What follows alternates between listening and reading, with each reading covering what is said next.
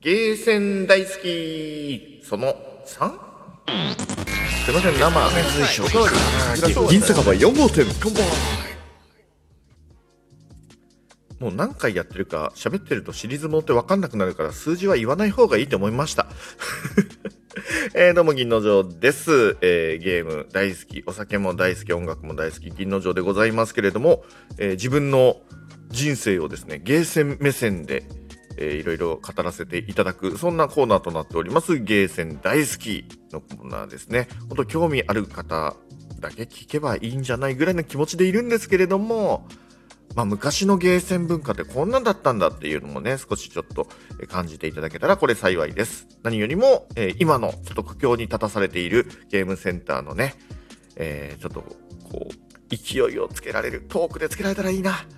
でもね、こういう話をしながら、あ、ゲーセンってやっぱいろいろあったんだな、面白いなっていうふうに思ってね、えー、たまには今頑張ってるゲームセンターにも足を運んでいただきたいな、なんていう気持ちで喋っております。さあ、えー、前回はですね、画廊伝説という、まあ、格闘ゲームですね、こちらの話もちょ、ちょっとだけさせていただきましたけれども、まあ、続きです。いよいよ僕のですね、えー、一番人生を、えー、ここで道を踏み間違えたのかなぐらいのですね、えー、僕の中で多分人生の中で、えー、ゲームセンターゴールデンシーズン開幕みたいなところになっております。高校時代、高校がですね、僕まあちょっと電車でちょっと行ったところの高校に通ってたんですけれども、その駅がね、いわゆる学生街と言われる、もう学生が本当にたくさんわちゃわちゃする感じの、えー、駅でした。で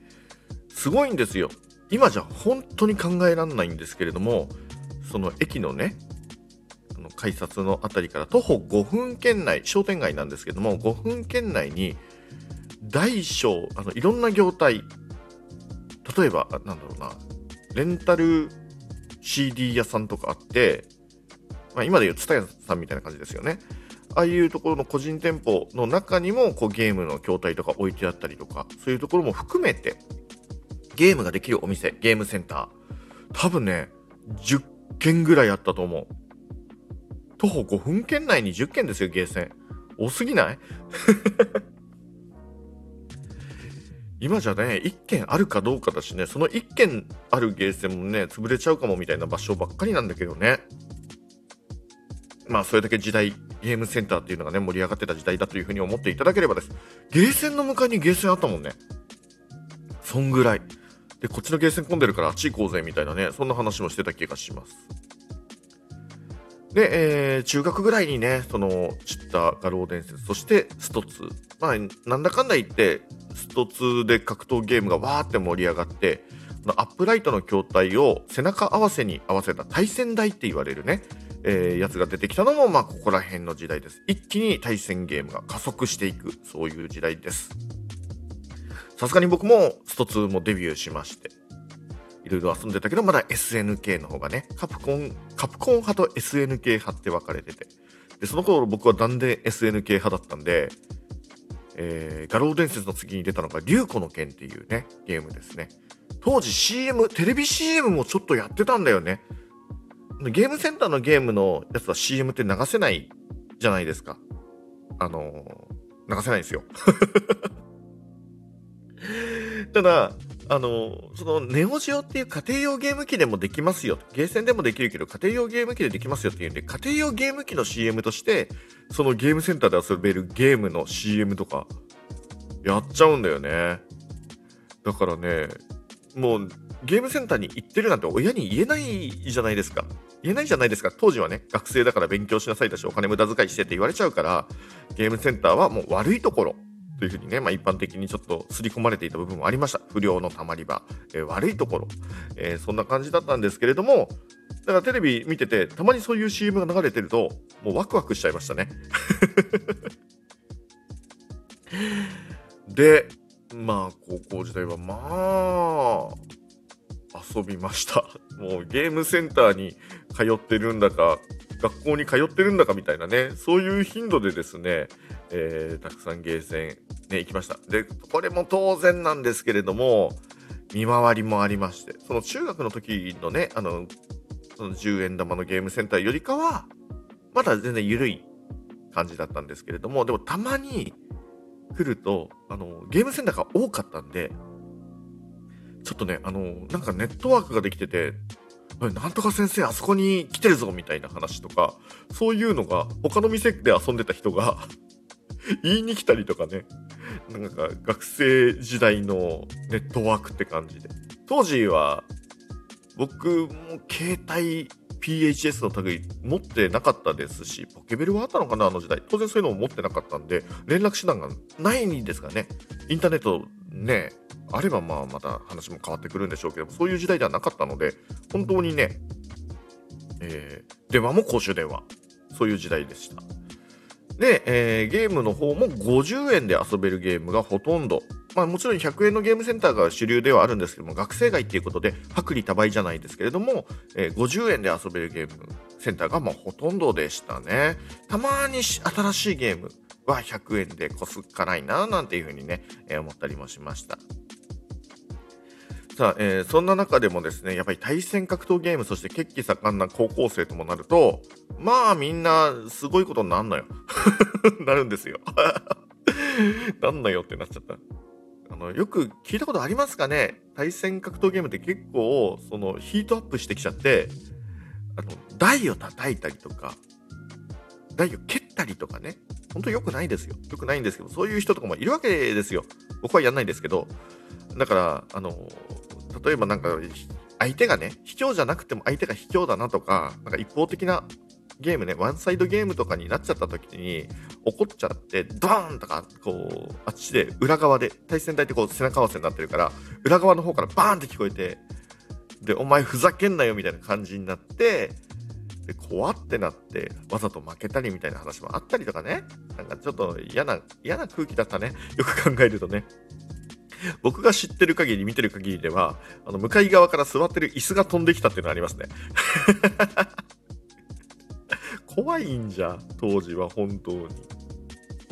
ね、なんかつかみ合いになってるのも 見, 見ましたしね、本当殺伐としてて、それを見たらまあさすがにね、あのいいところここに通っていいよなんて言いにくいよね、